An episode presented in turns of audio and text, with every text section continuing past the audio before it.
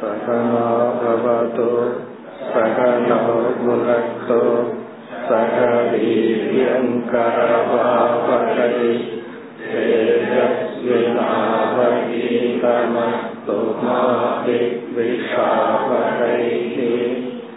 ॐ शान्ति शान्ति शान्तिः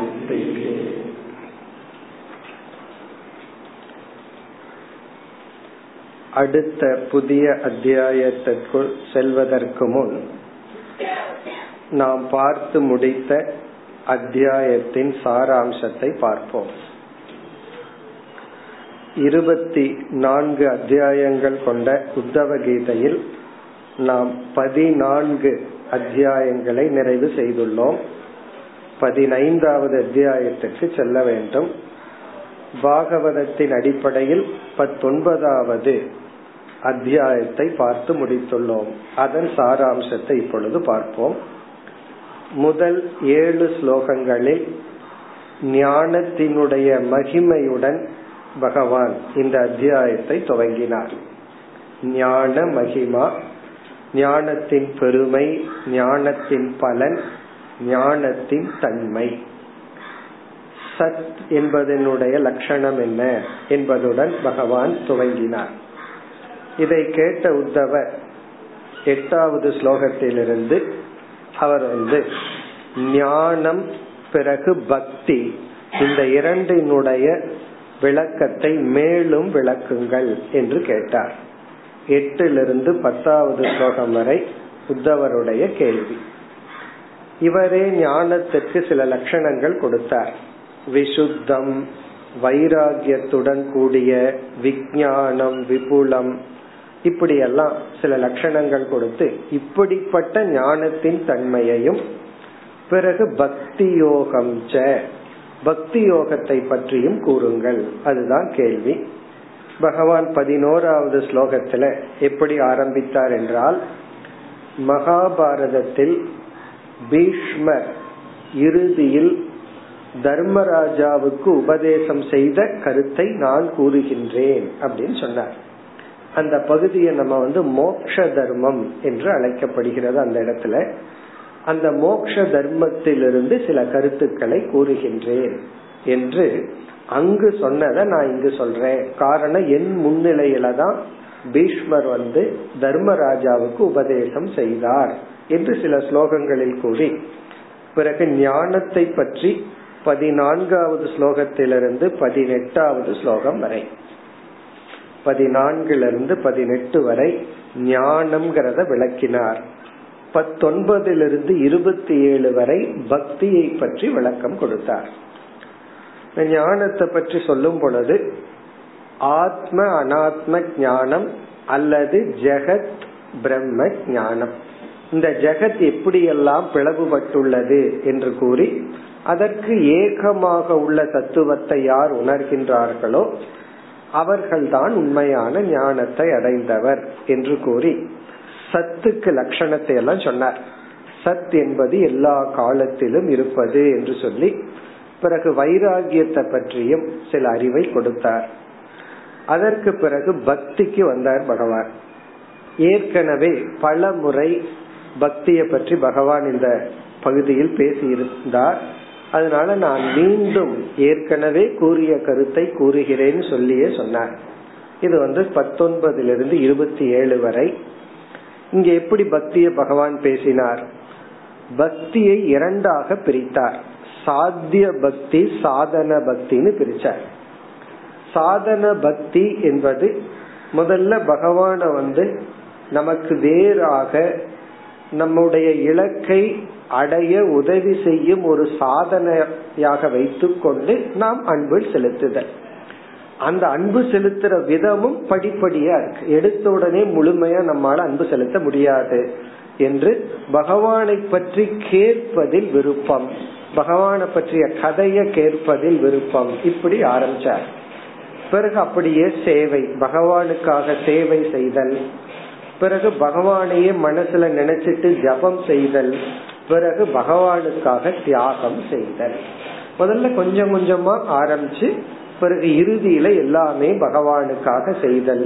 என்று வந்து படிப்படியாக நாம் செய்கின்ற சாதனா பக்தி அதனுடைய பலனை பத்தி பகவான் இங்க சொல்லும் பொழுது இப்படி ஆரம்பிப்பவன் முழுமையாக என்னை உணர்ந்து என் மீது அன்பு செலுத்துகின்றான். இந்த ஞானியினுடைய பக்தியாக இது மாறும். அப்படி அது சாத்திய பக்தி. அன்கண்டிஷனலா பகவான் மீது அன்பை நம்மால செலுத்த முடிஞ்சதுன்னா அது இலக்கு. அந்த இலக்கை அடைய நம்ம பகவான ஆரம்பத்துல ஒரு சாதனையா வச்சு பக்தி செலுத்தலாம். அப்படி ஆரம்பித்தார். பிறகு அடுத்ததாக இந்த தலைப்பு முடிந்தவுடன் ஞான மகிமை ஞானத்திற்கான விளக்கம் பிறகு பக்திக்கான விளக்கத்தை முடிஞ்ச உடனே மீண்டும் உத்தவர் இருபத்தி எட்டாவது ஸ்லோகத்திலிருந்து முப்பத்தி இரண்டாவது ஸ்லோகம் வரை முப்பத்தி ஐந்து சொற்களை அல்லது சாதனைகளை இவர் குறிப்பிட்டு இதற்கு நீங்கள் என்னென்ன அர்த்தங்கள் கொடுக்கின்றீர்கள்? அப்படின்னு கேட்டார். அதுல வந்து யமக நியமக எவ்வளவு யமம்ங்கிற சாதனை இருக்கு நியமம் இருக்கு. பிறகு வந்து சமக தமக திதிக்ஷா சுகம் துக்கம் யார் செல்வந்தன் யார் ஏழை யார் வந்து தரித்திரன் இப்படி எல்லாம் பல விதமான சொற்களை எல்லாம் சொல்லி பிறகு எது சுகம் எது துக்கம் எது தர்மம்? ஒருவன் வந்து கிருப்பணங்கிறவன் யார்?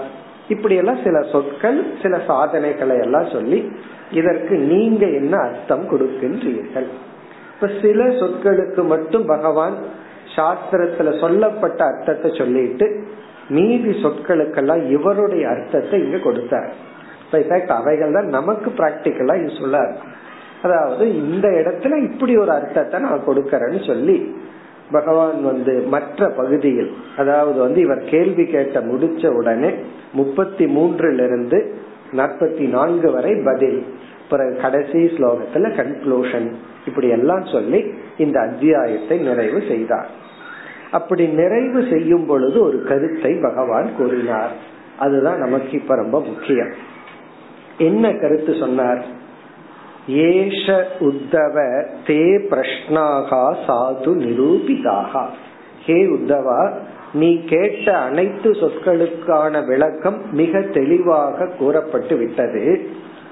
கிம் வர்ணிதேன பகுனா இப்படியே இதை செய்யணும் இதை செய்யக்கூடாது இதுதான் நல்லது இது நல்லதல்ல இவன் ஏழை இவன் பணக்கார இதுதான் சொர்க்கம் இதுதான் நரகம். இப்படி எல்லாம் பிரிச்சு பிரிச்சு சொல்லி கொண்டு இருப்பதுல அப்படியே சொல்லி கொண்டு போறதுல என்ன இருக்கு?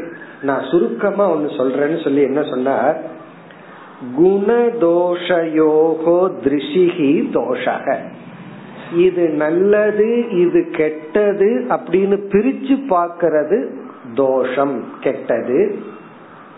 பிறகு குணஸ்து உபய வர்ஜிதக. நல்லது அப்படின்னா நல்லது கெட்டது பிரிக்காம இருக்கிறது நல்லது. நல்லதையும் கெட்டதையும் பிரிச்சு பார்த்துட்டு இருக்கிறது கெட்டது. நல்லது கெட்டதையும் பிரிக்காம இருக்கிறது நல்லது. அப்படின்னு சொல்லி முடிச்சார். அதாவது இது உகந்தது இது உகந்தது அல்ல இது மேலானது இது கீழானது. இப்படி பிரிச்சு பாக்குறது கீழானதான். பிரிக்காம ரெண்டுமே பிரிக்காம கீழானது மேலானதுன்னு பிரிக்காம பாக்கிறது மேலானது. நல்லது கெட்டது. அதுக்கு இங்க பகவான் பயன்படுத்திய வார்த்தை குணம் தோஷம். அவனுக்கு நல்ல குணம். குணம் சொன்னாவே ஒரு ஒரு வேல்யூ குணம்னு சொன்னாவே தன்மை நல்ல குணம்னு சொல்றோம். அப்ப இந்த இடத்துல குணம்னாவே நல்லதுன்னு அர்த்தம். தோஷம்னா தீயது மோசமானது. மங்களம் அமங்கலம் இப்ப எது மங்களம்னா? மங்களம் அமங்கலம்னு பிரிக்காம இருக்கிறது மங்களம். எது அமங்கலம்னா பிரிக்கிறது அமங்கலம் அல்லது பிரிப்பது தோஷம் பிரிக்காம இருக்கிறது குணம். இப்படி ஒன்னு சொன்ன இத கேட்ட உடனே நமக்கு சந்தேகம் வருமா வராதா? உடனே நமக்கு சந்தேகம் வருகின்றது. அடுத்த அத்தியாயத்துல வந்து உத்தவர் தன்னுடைய சந்தேகத்துடன் துவங்குகின்றார். இப்ப நமக்கு வந்து சந்தேகம் வருது என்னமோ புரியாத மாதிரி இருக்கே குழப்பமா இருக்கேன்னு. உத்தவர் ரொம்ப அறிவாளியா இருக்கிறதுனால மிக தெளிவாக அந்த சந்தேகத்தை வெளிப்படுத்துகின்றார். அதாவது சந்தேகம் இருக்கிறதுல தப்பே கிடையாது. அந்த சந்தேகத்தையாவது சந்தேகம் இல்லாம சொல்லணும். அந்த சந்தேகத்தை தெளிவா சொல்லணும். எந்த விதமான கேக்குறவங்களுக்கு பதில் சொல்றவங்களுக்கு சந்தேகம் வராம திருப்பி கேக்குற மாதிரி வச்சுக்க கூடாது நீ எதை கேக்குற என்ன கேக்குற அப்படின்னு. அந்த சந்தேகத்தை தெளிவா சொல்லணும். அப்படி உத்தவர் வந்து அடுத்த அத்தியாயத்துல அதாவது உத்தவ கீதையில பதினைந்தாவது அத்தியாயம். இப்ப பதி பதி இருபத்தி நான்கு அத்தியாயத்துல பதினால முடிச்சிட்டோம். இன்னும் பத்து அத்தியாயம் தான் இருக்கு அந்த பதினைந்து பாகவதப்படி இருபதாவது அத்தியாயம் இதுல வந்து இவர் இந்த சந்தேகத்தை கேட்க ஆரம்பிக்கின்றார் அந்த சந்தேகத்தை மிக தெளிவாக கேட்கின்றார் முதல் ஸ்லோகம் विधिश्च प्रतिषेधश्च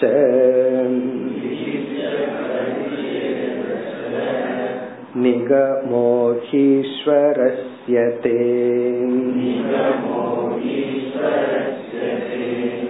अवेक्षतेरविन्दाक्ष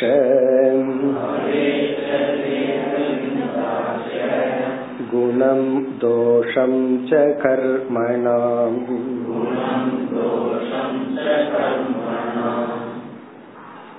முதல் ஐந்து ஸ்லோகங்களில் உத்தவர் தன்னுடைய சந்தேகத்தை கேட்கின்றார் இதுதான் சந்தேகம்ங்கிறத கடைசி ஸ்லோகத்துல ஐந்தாவது ஸ்லோகத்துல கடைசியில தெளிவா சொல்லுவார்.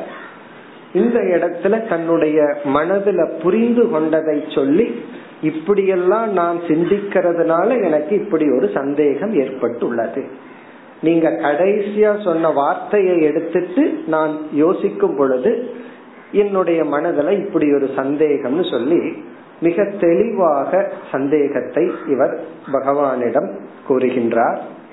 பகவான் வந்து அதற்கு பதிலாக இந்த அத்தியாயம் முழுதும் அடுத்த அத்தியாயம் முழுதும் எடுத்துக்கொள்ள போறார். இன்னும் சொல்ல போனா இதனுடைய நேரடியான விளக்கம் அடுத்த அத்தியாயத்துலதான் வரப்போகுது. அடுத்த அத்தியாயத்துல மேலும் தெளிவா பகவான் இதற்கான பதில் சொல்ல போறார். இந்த அத்தியாயத்திலையும் பகவான் பதில் சொல்ல போறார். அப்போ இவருடைய சந்தேகம் எவ்வளவு ஸ்ட்ராங்கா இருந்தா பகவானுக்கு ரெண்டு சாப்டர் தேவைப்படுது அப்ப நமக்கும் அந்த சந்தேகம் வருது ஆகவே அந்த சந்தேகத்தை முதல்ல புரிஞ்சுக்குவோம். சந்தேகம் நல்லா நமக்கு புரிந்தால்தான் பகவானுடைய பதிலையும் நன்கு புரிந்து கொள்ள முடியும்.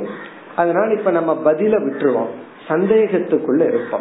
பகவான் சென்ற அத்தியாயத்தினுடைய இறுதி சொன்ன கருத்தை எடுத்துட்டு அந்த கருத்து மனதுல வச்சுட்டு இத படிச்சோம்னா தான் அந்த சந்தேகம் நமக்கு தெளிவாகும். இப்ப சந்தேகம் என்ன? இப்ப என்ன பகவான் சொல்லி முடிச்சார்? இது நல்லது இது கெட்டது அப்படின்னு பிரிக்கிறது வந்து கெட்டது. இது நல்லது கெட்டதுன்னு பிரிக்காம இருக்கிறது எல்லாம் ஒண்ணுதான். நல்லது கிடையாது கெட்டது கிடையாது. அப்படின்னு பிரிக்காம இருக்கிறது நல்லது. அப்படின்ட்டார். அப்ப இதுக்குள்ள ரெண்டு நல்லது ரெண்டு கெட்டது இருக்கு. ஒண்ணு நல்லது கெட்டதுன்னு பிரிக்கிற ஏதோ ஒரு நல்லது கெட்டது இருக்கு. அப்படி பிரிக்கிறது கெட்டதான். தப்பானதான். இந்த நல்லது கெட்டதுங்கிறதுக்கு நீங்க என்ன வார்த்தை வேணாலும் போட்டுக்கலாம். சரி தப்புன்னு கூட போட்டுக்கலாம். இது சரி இது தவறு என்று பிரிப்பது தப்பு. சரி தவறு என்று பிரிக்காதது சரி. நல்லது கெட்டது ஸ்ரேயஸ் பிரேயஸ் என்ன வேணாலும் நம்ம போட்டுக்கலாம். இப்படி பகவான் சொன்னார். இப்ப இந்த கருத்தை கேட்ட உத்தவர் வந்து சில ஸ்லோகங்கள்ல விளக்கி பிறகு தன்னுடைய சந்தேகத்தை சந்தேகம் இல்லாம தெளிவா பகவானிட கேட்க போற இப்ப என்ன சொல்றாருன்னு பார்ப்போம். விதிஷ்ட பிரதிஷேதச்ச நிகமகி ஈஸ்வரஸ்ய தே. தே என்றால் உங்களுடைய ஈஸ்வரஸ்ய ஈஸ்வரனான உங்களுடைய. இந்த இடத்துல உத்தவர் வந்து கிருஷ்ண பகவான சாதாரண ஒரு நண்பனாகவோ அல்லது கிருஷ்ணராகவோ பார்க்காம ஈஸ்வரனா பார்க்கிறார். ஒரு சாதாரண அவதார புருஷனா மட்டும் பார்க்கல. முழு முதல் கடவுளாகவே பாவிச்சு பேசுறார். ஈஸ்வரஸ்ய தே தே அப்படின்னா நீங்கள் உங்களுடைய. ஈஸ்வரனாகிய உங்களுடைய நிகமக அப்படின்னா வேதம். உங்களுடைய வேதம். நிகமகங்கிற வார்த்தைக்கு வேதம் அர்த்தம் உங்களுடைய வேதம். இப்ப யாராவது ஒரு கருத்து சொன்னா அது உன்னோட வேதம் அப்படின்னா உன்னுடைய கருத்து. நீ வகுத்து கொடுத்தது நீ சொன்னதுதான் அப்படிங்கிற அர்த்தத்துல சொல்ற எது உங்களுடைய வேதம்? விதிஷ்ட பிரதிஷேதஸ்ட விதியும் பிரதிஷேதமும் உங்களுடைய வேதம். இங்க விதி அப்படின்னு சொன்னா வேதத்துல மேக்சிமம் கர்ம காண்டா சரி பிறகு உபாசனா காண்டா சரி இந்த வேதாந்தத்துக்கு முன்னாடி வரைக்கும் ஈவன் வேதாந்தத்துக்குள்ளயும் சரி விதி அப்படின்னா இதத்தான் நீ செய்ய வேண்டும் இதுதான் தர்மம் நிஷேதக அப்படின்னா இது அதர்மம் இதை செய்யக்கூடாது அப்படிங்கிற ஒரு ஆர்டர் இது தர்மம் இது அதர்மம். இது நல்லது இது கெட்டது. இது உகந்தது இது உகந்தது அல்ல. இது மங்களம் இது அமங்கலம் இதன்படி நீ இருந்தா நல்லா இருப்ப இதன்படி நீ இருந்தா துயரப்படுவாய். அப்ப இன்பம் துன்பம். பாபம் புண்ணியம். இப்படி வந்து பிரிச்சு உபதேசம் செய்தது யார் செஞ்சா? நீங்கள் தான் செய்துள்ளீர்கள். இப்ப ஈஸ்வரஸ்ய நிகமக. விதியும் பிரதிஷேதமும். விதி அப்படின்னு சொன்னா இது இதை செய்ய வேண்டும். பிரதிஷேதம்னா இதை செய்யக்கூடாது. இப்ப இதை செய்ய வேண்டும்னா இதுதான் சரி. பிரதிஷேதம்னா இது தவறு. இது நல்லது. இது தீயது என்று உங்களுடைய வேத நீங்க தான் வேதத்தில் கூறியுள்ளீர்கள். இப்ப ஈஸ்வரஸ்ய ஈஸ்வரனாகிய உங்களுடைய நிப நிகமகன வேதக. உங்களுடைய வேதம் உங்களுடைய வேதம்னா உங்களுடைய உபதேசம் இந்த இடத்துல அர்த்தம். இப்ப நிகமகங்கிறனுடைய கடைசி அர்த்தம் டீச்சிங் உபதேசம் பாகுபாடு. இது நல்லது இது கெட்டது இது தர்மம் இது அதர்மம் என்ற ஒரு பாகுபாடு அது நீங்க வகுத்து கொடுத்ததுதான். நீங்க தான் அப்படி வகுத்து கொடுத்துள்ளீர்கள். இது சரி இது தப்பு இப்படி இருக்கணும் இப்படி இருக்க கூடாது இப்ப முதல் வரியில என்ன சொல்ற? ஈஸ்வரனாகிய உங்களுடைய வேதமானது விதியும் பிரதிஷேதமும். அதுதான் இதனுடைய டிரான்ஸ்லேஷன் ஈஸ்வரனாகிய உங்களுடைய வேதமானது வேதம்னா உபதேசமானது டீச்சிங் ஆனது வகுத்து கொடுத்த நெறியானது என்னன்னா விதியும் பிரதிஷேதமும். அந்த விதி பிரதிஷேதம்னு சொல்லும் பொழுது என்ன ஆகுது இது ரைட் இது ராங் இது தர்மம் இது அதர்மம். அது நீங்க வகுத்து கொடுத்துள்ளீர்கள். அத ஃபர்ஸ்ட் சொல்ற. பிறகு இரண்டாவது வரையில என்ன சொல்ற? அப்படி இருக்கும் பொழுது நீங்க தான் வேதத்துல இது சரி இது தப்பு இது தர்மம் இது அதர்மம் இது நல்லது இது கெட்டதுன்னு வகுத்து நல்ல வழியில நீங்க எல்லாம் போகணும் தீய வழியில போக கூடாதுன்னா உபதேசம் செய்துள்ளீர்கள் நீங்கள்.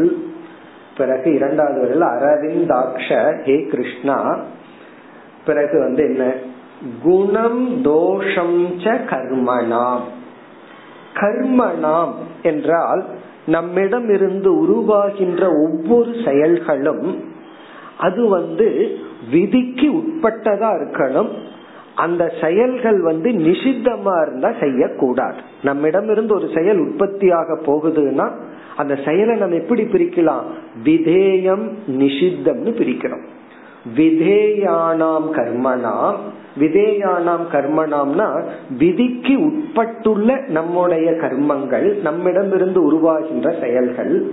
நிஷித்தானாம் கர்மனாம் அப்படின்னா நம்முடைய செயல்கள் எல்லாம் நிஷேதம் செய்யப்பட்டிருந்தால் இப்ப மது அருந்துதல் திருடுதல் மற்றவங்களை பொருளை அபகரித்தல் பொய் சொல்லுதல் இது போன்றதெல்லாம் இப்படிப்பட்ட செயல்கள் நிஷித்தானாம் கர்மனாம். இப்படிப்பட்ட கர்மங்கள் அதாவது என்ன நீங்க வேதத்துல இது விதி இது நிஷேதம் சொல்லி இருக்கீங்க ஆகவே நம்மிடம் இருந்து தோன்றுகின்ற விதிக்கு உட்பட்ட செயல்களும் பிரதிஷேதத்துக்கு உட்பட்ட செயல்களும் அந்த செயல்கள் என்னவா?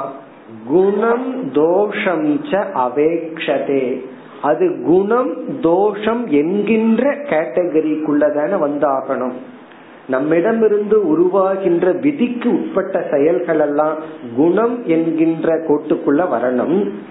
ஒரு நம்மிடமிருந்து உருவாகின்ற நிஷேதமான கர்மங்கள் எல்லாம் தோஷம் என்கின்ற கேட்டகிரி அந்த ஒரு பாகுபாடுக்குள்ளதான் வந்தாகணும்.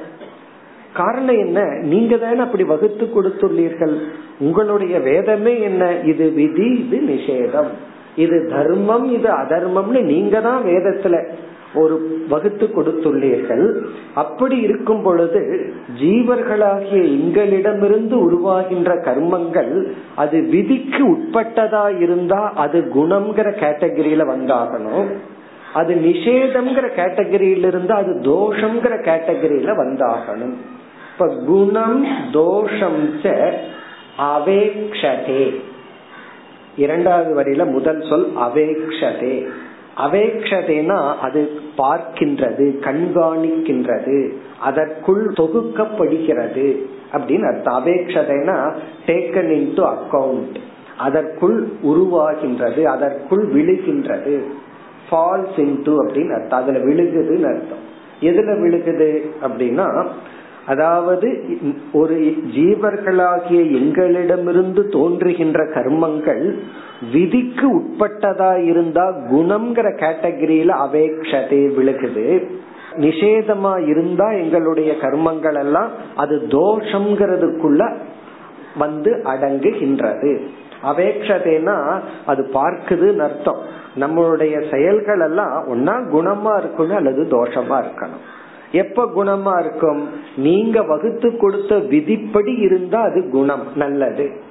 நீங்க வகுத்து கொடுத்த விதிக்கு மாறி இருந்தா நிஷேதம்னு சொன்னதை நாங்க எங்களிடம் இருந்து அந்த செயல் வந்தா அது தோஷம்ங்கிறதுக்குள்ள வந்துதான் ஆகும். ஆகவே பிறகு கேட்க போறார் அப்படி இருக்கையில இப்படி குணம் தோஷத்தையும் நீக்கிறது குணம்னு சொல்ல முடியும். குணம் தோஷத்தையும் பிரிச்சு பாக்குறது தோஷம்னு உங்களால எப்படி சொல்ல முடியும்? அப்படி வந்து கனெக்ட் பண்ண போற.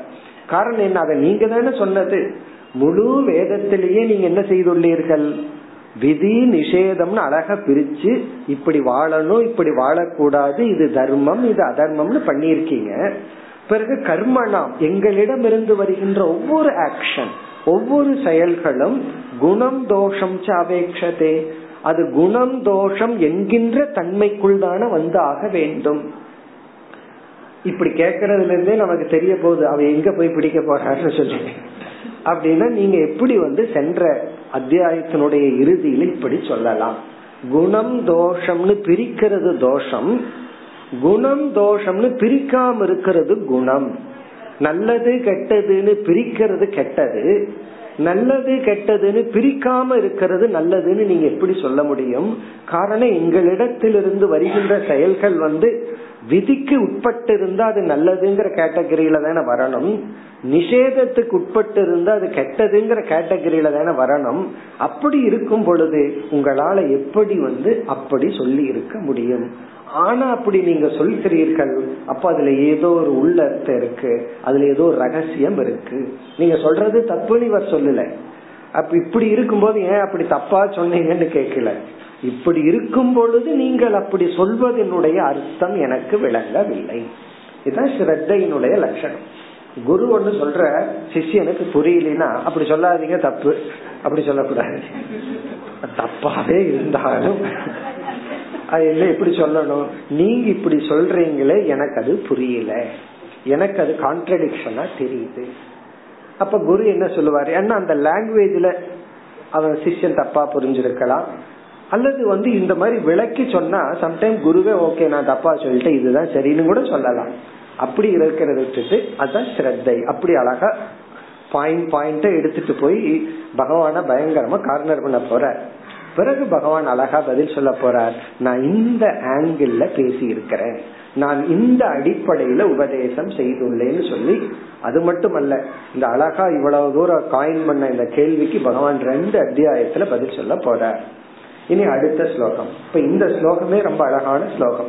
மிக தெளிவா அந்த கான்ட்ரடிக்ஷனை வந்து அப்படியே கொண்டு இந்த இடத்துல கேள்வி இல்லை. ஜஸ்ட் இப்படி சொல்ற இவரோட ஸ்டேட்மெண்ட் தான். மூன்று நான்கு ஸ்லோகத்துல சில ஸ்டேட்மெண்ட் சொல்லுவார். பிறகுதான் கேள்வி அஞ்சாவது ஸ்லோகத்துல கேட்க போறார். அப்ப இவருடைய ஸ்டேட்மெண்ட் என்ன? உங்களுடைய வேதம். அதனாலதான் உங்களுடைய போடுற.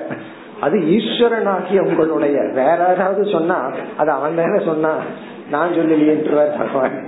நான் இப்படி சொல்றேன் அவர் அப்படி சொல்றாருன்றவர். உங்களுடைய வேதம். நீங்கள் வகுத்து கொடுத்த வேதம் என்ன? நிகமக என்ன? விதியும் பிரதிஷேதமும். அப்படி இருக்கையில கர்மனாம் எங்களிடம் இருந்து உருவாகின்ற கர்மங்கள் விதிக்குட்பட்டிருந்தால் அது குணம்ங்கிற நல்லதுங்கிற கேட்டகிரியில வரும் நிஷேதத்துக்கு உட்பட்டிருந்தால் அது தோஷங்கிற கேட்டகிரியில வரும் இனி அடுத்தது என்ன சொல்றார் அடுத்த ஸ்லோகத்தில் இரண்டு वर्णाश्रमविकल्पं च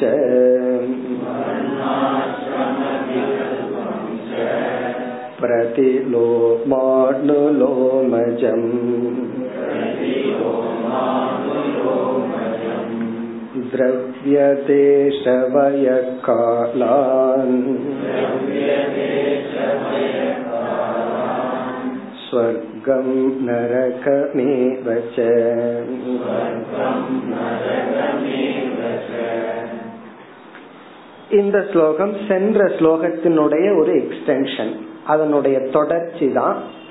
இங்க சிலதையெல்லாம் உத்தவர் கூறி இவைகளையெல்லாம் நம்ம வந்து ஒன்றுன்னு பார்த்திட முடியாது. இவைகள் வேறு வேறுன்னு தான் பார்த்தாகணும். உங்களுடைய உபதேசப்படி. நீங்கள் வகுத்து கொடுத்த வேதத்தின்படி இங்க சொல்லப்பட்டுள்ள சில தத்துவங்கள் எல்லாம் இருக்கே அவைகளை எல்லாம் பிரிக்காம இருக்க முடியாது. அதை நம்ம பிரிச்சுத்தான் ஆகணும். குணம் தோஷம்னு பிரிச்சுத்தான் ஆகணும். அதுக்கு இந்த ஸ்லோகத்தினுடைய கடைசி பகுதியை பார்த்தா சொர்க்கம் நரகம் ஏவச்ச இப்ப சொர்க்கம் நரகம் நல்லா வேதத்துல நீங்க சொல்லி இருக்கீங்க ஒருத்தன் புண்ணிய கர்மம் பண்ணுனா தர்மம் பண்ணி புண்ணியம் பண்ணுனா அவன் சொர்க்கத்துக்கு போவான்னு சொல்லி ஒருத்தன் பாபம் பண்ணுனா நரகத்துக்கு போவான்னு சொல்லியிருக்கீங்க. அப்ப நீங்களே புண்ணியம்னு ஒண்ணு பாபம்னு ஒண்ணு சொல்லி அந்த புண்ணியத்தின் பலன் சொர்க்கம் பாபத்தின் பலன் நரகம்னு சொல்லி உள்ளீர்கள். இப்ப எல்லாம் ஒண்ணுதான் பிரிக்கவே கூடாதுன்னு சொன்னா அப்புறம் சொர்க்கம் நரகத்துக்கு வித்தியாசமே இல்லைன்னு வச்சுக்கோமே. நம்ம இறந்ததுக்கு அப்புறம் எங்க வேணாலும் போவோம் சொர்க்கத்துக்கும் போவோம் நரகத்துக்கும் போவோம் சொல்லவே முடியாது. போனா தான் தெரியும் வச்சுக்கோமே. அப்ப யாரு தர்மம் பண்ணுவா? யாரு புண்ணியம் பண்ணுவார்கள்? அல்லது பாபம் பண்றவன் சொர்க்கத்துக்கு போவான் புண்ணியம் பண்றவன் நரகத்துக்கு போவான்னு இப்படி நம்ம பிரிச்சுத்தான் ஆகணும். காரணம் என்ன? நீங்க தான் லட்சியத்தையும் பிரிச்சிருக்கீங்க. சொர்க்கம் அப்படிங்கிற ஒரு இலக்க நல்லதுன்னு பிரிச்சிருக்கீங்க. அந்த நல்லதை அடையணும்னா நீ இப்போ புண்ணியம் பண்ணுன்னு சொல்லி உள்ளீர்கள். நரகம்ங்கிறது தவிர்க்க வேண்டும்னு சொல்லி மிரட்டுறீங்க பாவம் பண்ண நரகத்துக்கு போக அப்படின்னால எங்களை பயமுறுத்தி உள்ளீர்கள். அப்படி சொர்க்கம் நரகம்னு வேற நீங்க பிரிச்சிருக்கீங்க. இப்ப இதை எப்படி கனெக்ட் பண்ணணும்னா சொர்க்கம் நரகம் குணதோஷம் அவேக்ஷதைங்கிறதுல கனெக்ட் பண்ணும் எல்லாத்தையும். இங்க சொல்லப்பட்டுள்ள அனைத்து தத்துவங்களையும் குணதோஷம் அவேக்ஷதே. சொர்க்கமும் நரகமும் நல்லது கெட்டது என்ற பாகுபாட்டை சார்ந்துள்ளது. அவேக்ஷதைன்னு நீர் அந்த பாகுபாட்டுடன் கூடியது. இனி ஒவ்வொன்னா சொல் எடுத்துக்கொள்வோம். சில தத்துவங்கள் எல்லாம் அறிமுகப்படுத்துறார். இதையெல்லாம் எப்படி பிரிக்காம இருக்கிறதுனா பிரிச்சதே நீங்க தானே நீங்க தானே பிரிச்சு வகுத்து கொடுத்துள்ளீர்கள். அதுல சில எக்ஸாம்பிளுக்கு சிலதெல்லாம் எடுத்து இந்த ஸ்லோகத்துல சொல்றார். என்னென்ன எடுத்துக்கிறார்? வர்ண. வர்ணம்னு சொல்லி நீங்க தான் பிரிச்சிருக்கீங்க. பிராமண கத்திரிய வைசிய சூத்திரன்னு சொல்லி இந்த பிரிவையே நீங்க தான் செய்துள்ளீர்கள். குணத்தின் அடிப்படையில் சபாவத்தின் அடிப்படையில் நீங்க பிரிச்சிருக்கீங்க. இப்ப அத வந்து பிரிக்காம இப்படி இருக்கிறது. ஏன்னா இந்த குணத்தை உடையவன் இந்த விதமான செயல்ல ஈடுபடணும். இப்ப நான் நாட்டை காக்கணும்னு ஒரு ஒருத்தனுக்கு ஆசை இருக்கு. ரஜோகுணம் இருக்கு. அவனை போய் நாட்டை காப்பாற்றணும் தீயவர்களை எல்லாம் அடிச்சு உதைக்கணும் அப்படிங்கிறவனை போய் வாத்தியார் வேலையில போட்டோம்னு வச்சுக்கோங்க. என்ன பண்ணுவான்? சின்ன தப்பு பண்றதுக்கு அடிச்சுட்டே இருப்பான். அல்லது உபதேசம் பண்ணி அன்பா இருக்கிறான போலீஸா போட்டோம்னு வச்சுக்கோமே. கொலை பண்ணிட்டு வந்தான்னா கொலை பண்ண மாட்டேன்னு இம்போசிஷன் எழுதி கொண்டு வான்னு சொல்லுவான் அவனுக்கு எப்படி அது ஒத்து வரும். அப்படி யாருக்கு என்ன குணம் இருக்கோ அதன் அடிப்படையில தான் அவர்களுடைய வாழ்க்கை முறையை அமைச்சுக்கணும் என்று நீங்க தான் வர்ண விவாகத்தை கொடுத்துள்ளீர்கள். இந்த வர்ணத்தை சார்ந்தவர்கள் இந்த குணத்துடன் கூடியவர்கள். அது வேலை தெளிவா சொன்னீங்க. இந்த பாகவத்திலேயே நம்ம இந்த டாபிக்க ரொம்ப தெளிவா பார்த்தோம். யாருக்கு எப்படிப்பட்ட குணம் இருக்கோ அந்த குணத்தின் அடிப்படையில தான் அவர்கள் செயல் செய்யணும். அவர்கள் எந்த வர்ணத்தை சார்ந்தவர்களாக இருந்தாலும் அந்த குணத்தின் அடிப்படையிலேயே அவர்கள் செயல் செய்து அவர்கள் சித்த சுத்தியை அடையலான்னு பார்த்தோம். ஒரு முக்கியமான கருத்து இந்த வர்ண விஷயத்துல பார்த்தோம். அதாவது நம்ம என்ன நினைச்சிட்டோம்? உபதேசம் பண்றது ஆசிரியரா இருக்கிறது கோயில்ல பூஜை பண்றது பிராமணங்கிற வர்ணத்தில் இருக்கிறது உத்தமம் என்றும் அப்படியே படிப்படியா இறங்குது. கஷத்திரியன் வைசியன் சூத்ரன் அப்படி இல்லைன்னு நம்ம பார்த்தோம். ஒருவனுடைய குணம் ஒருவனுடைய சுவாவம் வந்து பிராமணனும் அனாத்மாவான புத்தியில அபிமானிக்கிறான். சூத்ரனான அனாத்மாவான சரீரத்தில் அபிமானிக்கிறார் ரெண்டு பேரும் அனாத்மாவில தான் அபிமானம் வைத்துள்ளார்கள். ஆனா ஒரு சூத்திரனா உடல்ல அபிமானம் வச்சிருக்கிறவனுக்கு புத்தி ரொம்ப வேலை செய்யாது. கணக்கு வராது மேனேஜ்மெண்ட் எல்லாம் பண்ண முடியாது. அவன் உடல் ரீதியா தர்மப்படி அவனுடைய கர்மத்தை செஞ்சான்னா அவனுக்கு என்ன பலன் வருதோ அதே பலன் புத்தியில அபிமானிச்சு இருக்கிற ஒரு பிராமணன் செய்தா அதே பலன் வரும். ஆகவே எந்த வர்ணத்துல இருந்தாலும் அதுல உயர்வு தாழ்வு இல்லை ஆனா வர்ணம் வேறுதான். ஏன்னா உடல் ரீதியா உடல் அளவு தான் அவனுக்கு அபிமானம் இருக்குன்னு அவனை போய் புத்திக்கு வேலை கொடுத்தா அது செய்ய மாட்டான். இப்படி எல்லாம் நீங்க தானே வகுத்து கொடுத்துள்ளீர்கள். அப்படி இருக்கும் பொழுது வர்ணத்தை எல்லாம் பிரிக்க கூடாது எல்லாம் ஒண்ணுதான். அப்படின்னு எப்படி நம்ம சொல்லிட முடியும்? ஆகவே இங்க குணம் தோஷம் அவேக்ஷதே. வர்ண விஷயத்துல இந்த குணத்தில் உடையவன் இந்த கர்மத்துலதான் ஈடுபட்டு தன்னை தூய்மைப்படுத்திக்கணும். ஏன்னா தன்னுடைய குணத்துக்கு மாற ஒரு இடத்துல போய் அமர்ந்தோம் அப்படின்னா நம்மால நம்ம செயல்படவே முடியாது. ரஜோ குணத்தின் இருக்கிறவன் சாத்விகமான கர்மத்துல போனா அவனால இருக்க முடியாது. அதே போல சத்துவத்தில் இருக்கிறவன் ரஜோகுணமான செயல்ல ஈடுபடவும் முடியாது. ஆகவே வர்ண விபாகமானது குணதோஷம் அவேட்சது. இப்படிப்பட்ட டெம்பர் உடையவனுக்கு இதுதான் நல்லது. இது நல்லதல்ல. இப்படிப்பட்ட வர்ணத்தில் இருப்பவனுக்கு இதுதான் நல்லது. இது நல்லதல்லங்கிற குணதோஷம் தேவைப்படுதே. இனி அடுத்தது ஆசிரம விகல்பம். ஆசிரமம் பிரம்மச்சரிய ஆசிரமம் கிரகஸ்த ஆசிரமம் வானப்பிரஸ்தம் சந்நியாசம்னு ஆசிரமம் விவஸ்தை நீங்க தான் பண்ணி கொடுத்தது. அதையும் நீங்க விளக்கி உள்ளீர்கள். அப்போ பிரம்மச்சாரியா இருக்கிறவன் வந்து கிரகஸ்தனுடைய தர்மத்தை பின்பற்ற கூடாது அதாவது பணம் சம்பாதிக்கிறது மற்ற பொறுப்புகள் எல்லாம் எடுத்துட்டா இவனால படிக்க முடியாது. அதே போல சந்நியாச ஆசிரமத்தில் இருக்கிறவன் வந்து மற்ற ஆசிரமத்தில் இருக்கிற முக்கிய கடமைகளை எடுத்துக்கொள்ள கூடாது என்று அப்படி எடுத்துட்டா அது தோஷம். அந்தந்த ஆசிரமத்தில் இருக்கிறவர்கள் அந்தந்த கடமையை செஞ்சா குணம் அந்த ஆசிரமத்திலிருந்து மற்ற ஆசிரமத்தினுடைய தர்மத்தை பின்பற்றுனா தோஷம். இப்ப பிரம்மச்சாரியா இருக்கான் அல்லது கிரகஸ்தன் இருக்கான். அவன் சன்னியாச ஆசிரமத்தை பின்பற்றன்னு சொல்லி நான் பணம் சம்பாதிக்க மாட்டேன் பிச்சை எடுப்பேன் அப்படின்ட்டு போனான்னா அது தோஷம். அதே போல சன்னியாச ஆசிரமத்தில் இருக்கிறவன் நான் பணம் சம்பாதிக்கிறேன் அப்படின்ட்டு போனா அது தோஷம். அப்படி அந்தந்த ஆசிரமத்துல அந்தந்த கடமையை செய்யறது குணம் வேற ஆசிரமத்தினுடைய கடமையை எடுத்துக்கொண்டு செஞ்சா தோஷம்னு யார் சொன்னது? ஈஸ்வரஸ்ய தே நிகமக. ஈஸ்வரனாகிய உங்களுடைய வேதம். உங்களுடைய வேதம்னா உங்களுடைய உபதேசம். அப்படி இருக்கு.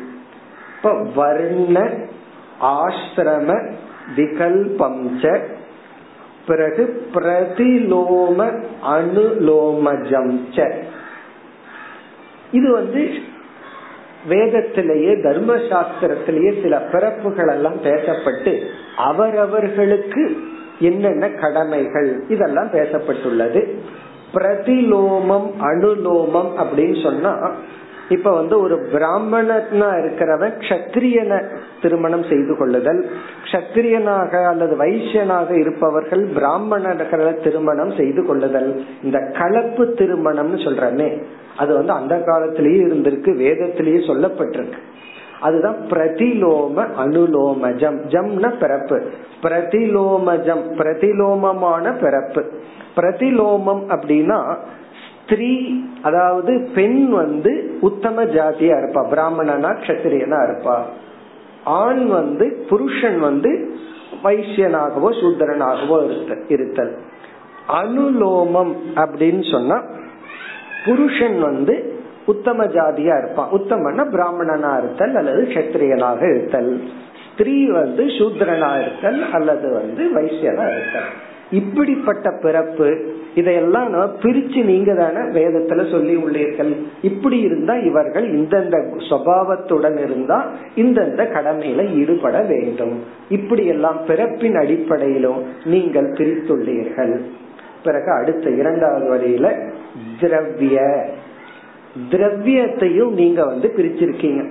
இந்த திரவியத்தை தான் யாகத்துக்கு பயன்படுத்தணும். இந்த திரவியத்தை யாகத்துக்கு பயன்படுத்த கூடாது பொருள்கள்.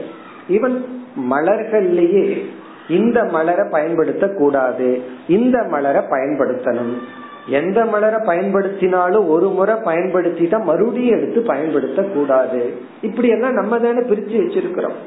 ஃப்ரெஷ்ஷா இருக்கே இன்னும் மீண்டும் வச்சுக்குவோமே அப்படின்னு வைக்க கூடாது ஒரு முறை பகவானுக்கு கொடுத்துட்டோம்னா அது நிர்மால்யம்னு சொல்லி அதை எடுத்துடுறோம்.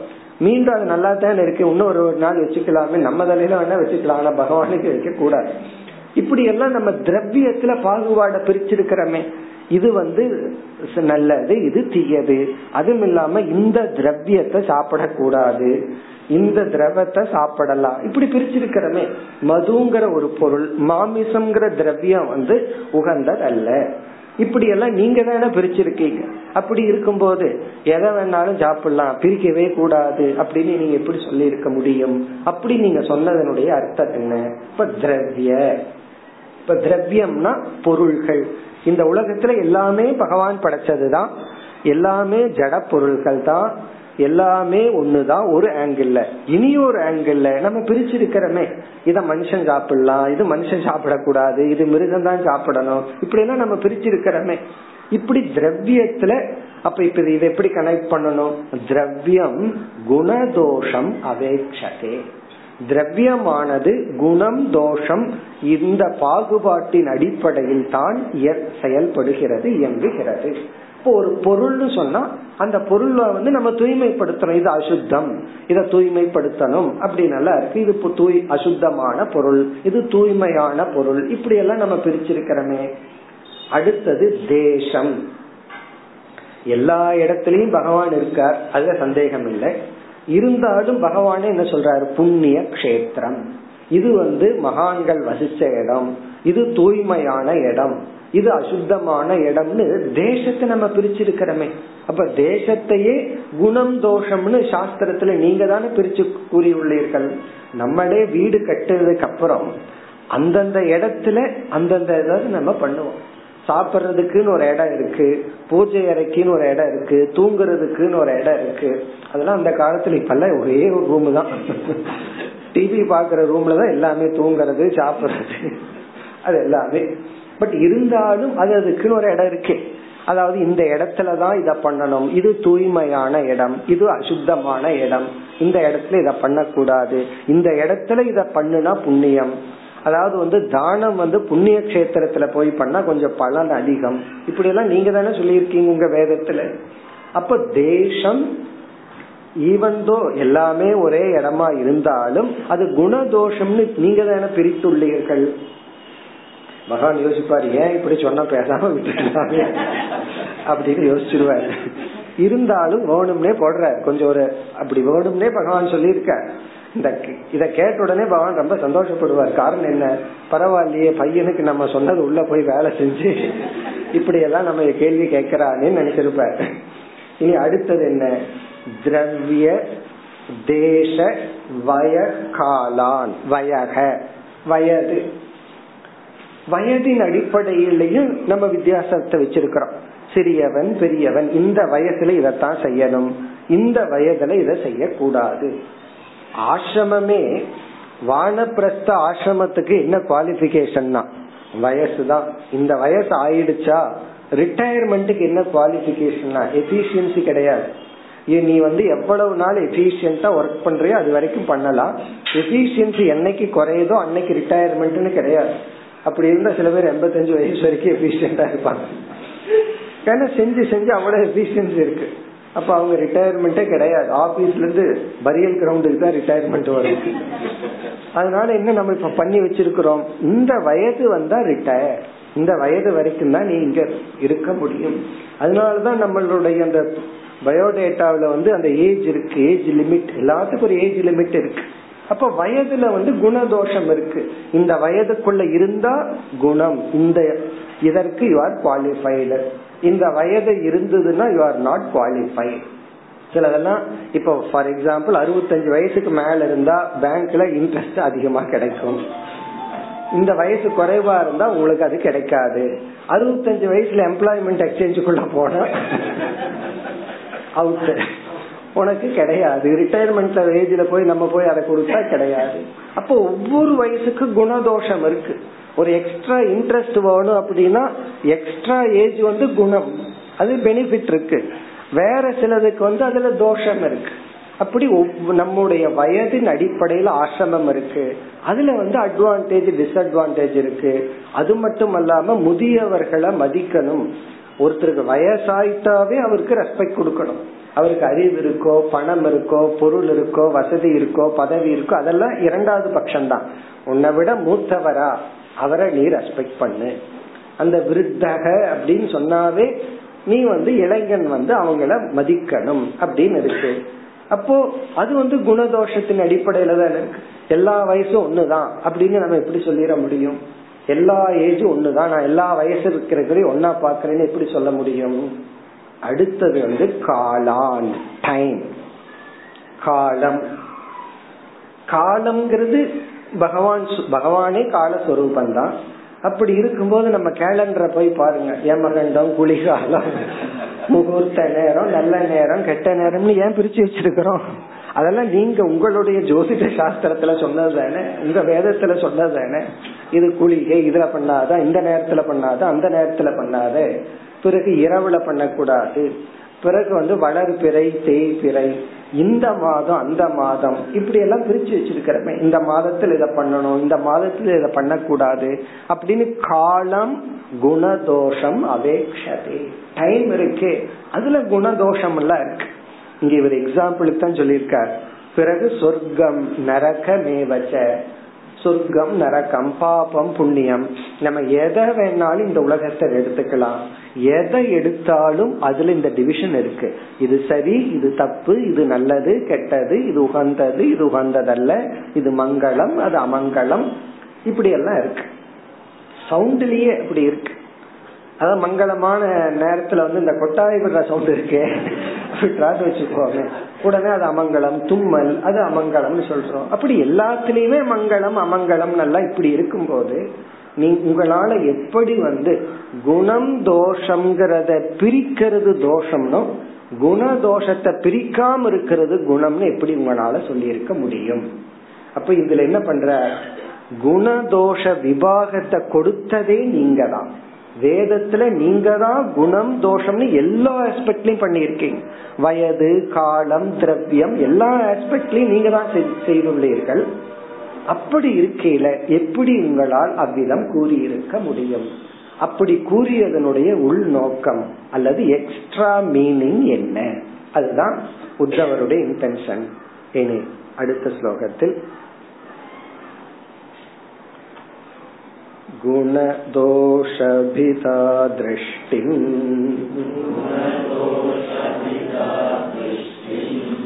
अन्तरेण वचस्तव निःश्रेयसं कथं नृणाम् निषेध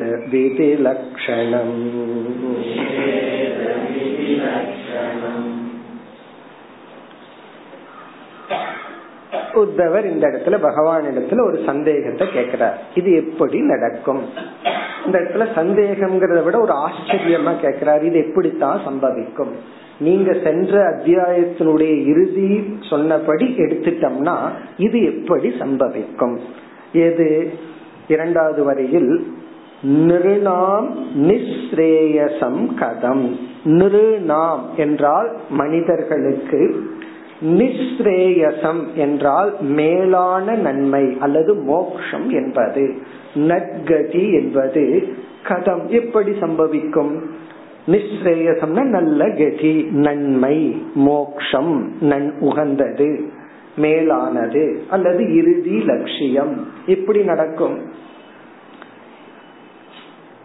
எப்படி நடக்கும்னா குணதோஷத்தை பார்க்கவில்லை என்றால் எப்படி நடக்கும்? பார்த்தா தானே நடக்கும்.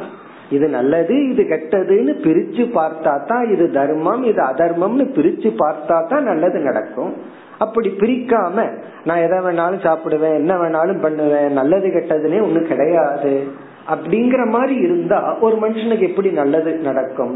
அப்ப முதல் வரையில குணதோஷத்தை பிரிக்காமல் இருந்தால் உங்களுடைய விதி நிஷேதம்ங்கிற வச்சனம் தான் எப்படி சரியாகும்?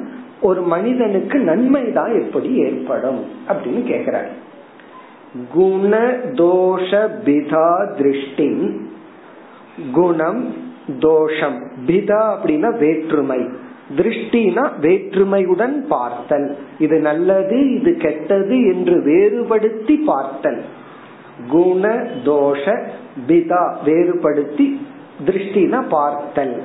குணதோஷத்தை பிரிவுபடுத்தி வேறுபடுத்தி பார்த்தல் என்பது அந்தரேன இல்லை என்றால். நீங்க சென்ற அத்தியாயத்துல சொன்னபடி குணதோஷத்தை பிரிச்சு பார்க்கறது இல்லாமல் போயிட்டா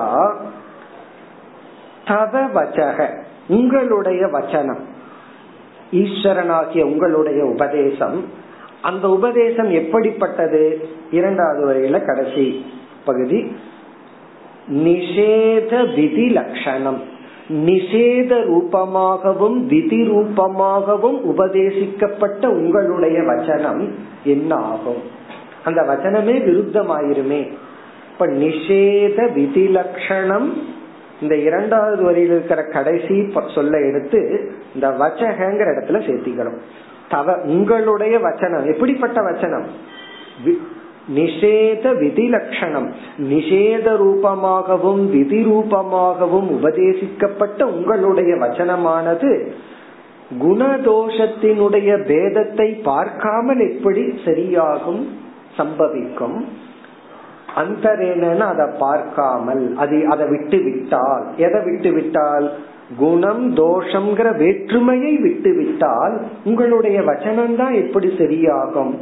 எப்படி அதை நான் புரிஞ்சுக்கிறது? அது மட்டுமல்ல நிருணாம் நிஸ்ரேயசம் கதம்.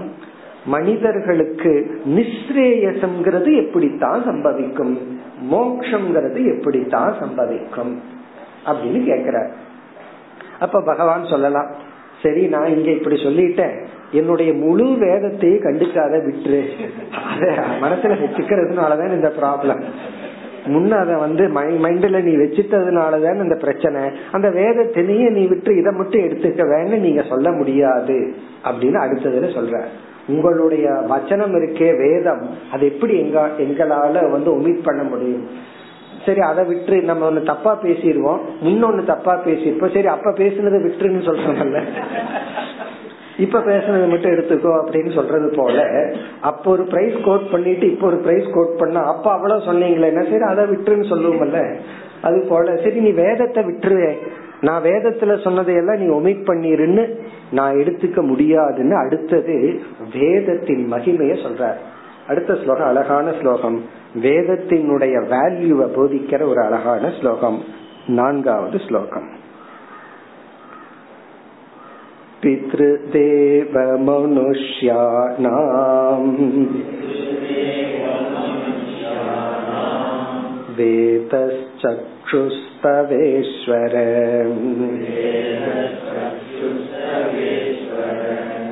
श्रेयस्त्वनुलब्धेर्ते साध्य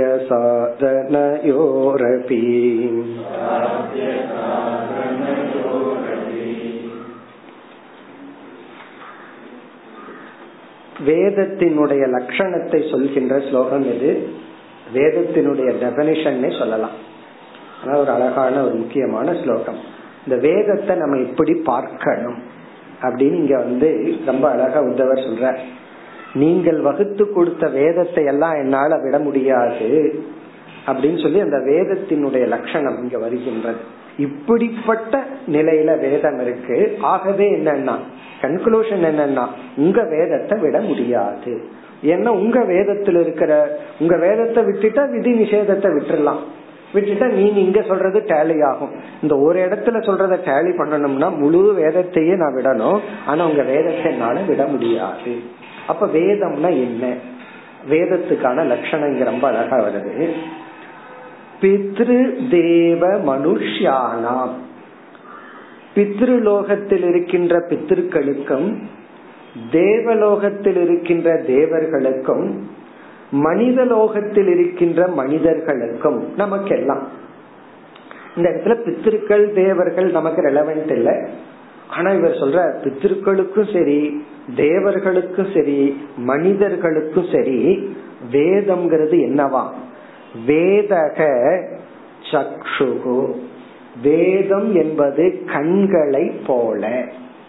வேதத்தை எதுக்கு கனெக்ட் பண்றார்? கண்கள். கண்ண போல வேதம். யாருடைய வேதம்? ஈஸ்வர தவ இறைவா உங்களுடைய. தவேஸ்வர பிரிச்சா தவ. தவ வேதக உங்களுடைய வேதம். ஹே ஈஸ்வரன் சொல்லி பகவான அழைக்கிறார். இறைவா உங்களுடைய வேதமானது மனுஷியானாம் சக்ஷு. ஏன்னா தேவர்களுக்கு எப்படி பித்திருக்களுக்கு எப்படின்னு நமக்கு தெரியாது. அங்க போனா தான் தெரியும். அதனால நமக்கு இங்க மனுஷ மனிதர்கள். நமக்கு வேதம் அப்படிங்கறது எப்படியா? சக்ஷுகு கண்ணை போல. இதுதான் ரொம்ப முக்கியமான கருத்து. வேதத்தை நம்ம எப்படி பார்க்கணும்னா நம்ம கண்ணை நம்ம எப்படி பார்க்கிறோமோ அப்படி நம்ம வேதத்தை பார்க்கணும். அத சொன்ன உடனே நான் கண்ணை பாக்குறது இல்லையே கண்ணில தானே பார்க்கிறேன். கண்ணில தானே ஊர் உலகத்தை பாக்கிறேன் நான் கண்ணை பாக்குறது இல்லையேன்னு சொன்னா கண்ணை நம்ம எப்படி வேல்யூ பண்றோமோ கண்ணுக்கு எவ்வளவு ஒரு வேலிடிட்டி கொடுக்கறோமோ அதே போலதான் நம்ம வேதத்தை பார்க்கணும். சரி அந்த கண் எப்படிப்பட்ட கண் அப்படின்னு சொன்னா அது மிக அழகா சொல்ற அடுத்த சொல்லல ஸ்ரேயக. இரண்டாவது வரையில முதல் சொல் ஸ்ரேயஸ்து. இந்த ஸ்ரேயகங்கிற சொல்ல வந்து சக்ஷுகுங்கிற இடத்துல கனெக்ட் பண்ணணும். ஸ்ரேயஸ் சக்ஷுகு மேலான ஸ்ரேயஸை கொடுக்கின்ற கண்களை போல. ஸ்ரேயஸ் சக்ஷுகு ஸ்ரேயஸ் சக்ஷுகுனா ஸ்ரேயஸ கொடுக்கிற ஒரு கண். ஸ்ரேயஸ் கொடுக்கிற ஒரு கண். அதாவது வந்து இந்த கண்ணை வந்து நம்ம எப்படி நமக்கு தெரிஞ்சோ தெரியாமலேயோ எப்படி பயன்படுத்திட்டு இருக்கோம்? ஒரு பொருளினுடைய ஃபார்ம் உருவத்தை பார்க்கணும். கை அடக்கமா இருந்தா கைக்குள்ள வச்சு பார்த்துடலாம். இந்த ஹால் எப்படி இருக்குங்கறத கையில பார்க்க முடியாது. சரி கையில பார்க்கணும் கண்ணை மூடிட்டு தொட்டு பார்த்தோம்னு வச்சுக்கோமே இந்த யானைய பார்த்த கதை மாதிரி இருக்கும். அது நம்ம முழுமையா தெரியாது. அப்ப இந்த ஹால் எப்படி இருக்கு? அல்லது ஒரு மவுண்டன் ஒரு மலை எப்படி இருக்குங்கிற ஃபார்மையும் வர்ணம் ஒரு பொருள் என்ன கலர் என்ன வர்ணத்தை சார்ந்ததுங்கிற ஒரு அறிவை அடையணும்னா நமக்கு வந்து அந்த அறிவை கொடுக்கும் எத்தனை கருவிகள் நம்ம இடத்துல இருக்கு. எத்தனை கருவிகள் மூலமா ஒரு மவுண்டனுடைய ஃபார்ம் அல்லது ஒரு பொருளினுடைய வர்ணத்தை பற்றிய ஞானத்தை அடைய முடியும்? பகவான் கொடுத்திருக்கிறது ரெண்டு இரண்டு கண்கள் தான். இந்த ரெண்டையும் சேர்ந்து கண்கள் சொல்றோம். அப்போ கண்கள் மூலமாகத்தான் நாம வந்து ஒரு பொருளினுடைய வர்ணத்தையும் பாமையும் பார்க்க முடியும். ஒருத்தர் கண்ணை திறந்து பார்க்கிறார். பார்த்த உடனே அவருக்கு பாமும் தெரியல வர்ணமும் தெரியல. கண்ணில் கேட்ராக்ட் ஏதோ ஒரு டிசீஸ் வந்துடுச்சு. உடனே அவர் வந்து சரி கண்ணு சரியில்லை இனிமேல் காதுல பாக்குறேன் அப்படின்னு பார்ப்பாரோ? இப்ப கண்ணுல சரியில்லை அப்படின்னா மீண்டும் அந்த கண்ணை தான் கொஞ்சம் கரெக்ட் பண்ணி பார்க்கணும். வேற சாய்ஸ் கிடையாது. அதே போல வேதத்திலிருந்து எந்த ஒரு புதிய அறிவை நம்ம அடையணுமோ அதை நம்ம வேதத்திலிருந்து தான் அடைஞ்சாகணும். நான் வேதத்தை படிச்சு எனக்கு அடையலையேனா மீண்டும் நல்லா படி புரியுற மாதிரி படி. இந்த கண்ணை வந்து சம்டைம் என்ன பண்ணோம்னா தப்பாவும் சிலதையெல்லாம் காட்டி கொடுத்துரும். இந்த கண்ணுல தானே பாம்பையும் பார்க்கணும். கயிற்றுல பாம்பு கண்ணு தானே காட்டி கொடுக்குது. அப்போ சில இடங்கள்ல இந்த கண்ணுங்கிற பிரமாணம் பிரமையும் கொடுக்கலாம். அதே போல வேதம்ங்கிற சாஸ்திரத்தை நம்ம தவறாகவும் புரிந்து கொள்ளலாம். இப்ப எப்படி கண்ணு வந்து சரியானதையும் காட்டுதோ தவறானதையும் காட்டுதோ அதே போல வேதம் வந்து தப்பா புரிஞ்சுக்கிறதுக்கும் காரணமா அமையலாம் சரியா புரிஞ்சுக்கிறதுக்கு அமையலாம் அது வேதத்தின் குற்றம் அல்ல கண்ணின் குற்றம் அல்ல அதை நம்ம பயன்படுத்துற விதத்துல ஏதோ தப்பு பண்ணிட்டோம். அப்படி இந்த வேதத்தை நம்ம கண்ணா பார்க்கணும். கண்ணுல பார்த்ததுக்கு அப்புறம் மறுபடி ஒரு ப்ரூஃபுக்கு போக மாட்டோம். அதுதான் இங்க இம்பார்ட்டன்ட் ரொம்ப முக்கியம் என்னன்னா அது ஃபைனல் ப்ரூஃப் அதுக்கு மேல ப்ரூஃப் கிடையாது.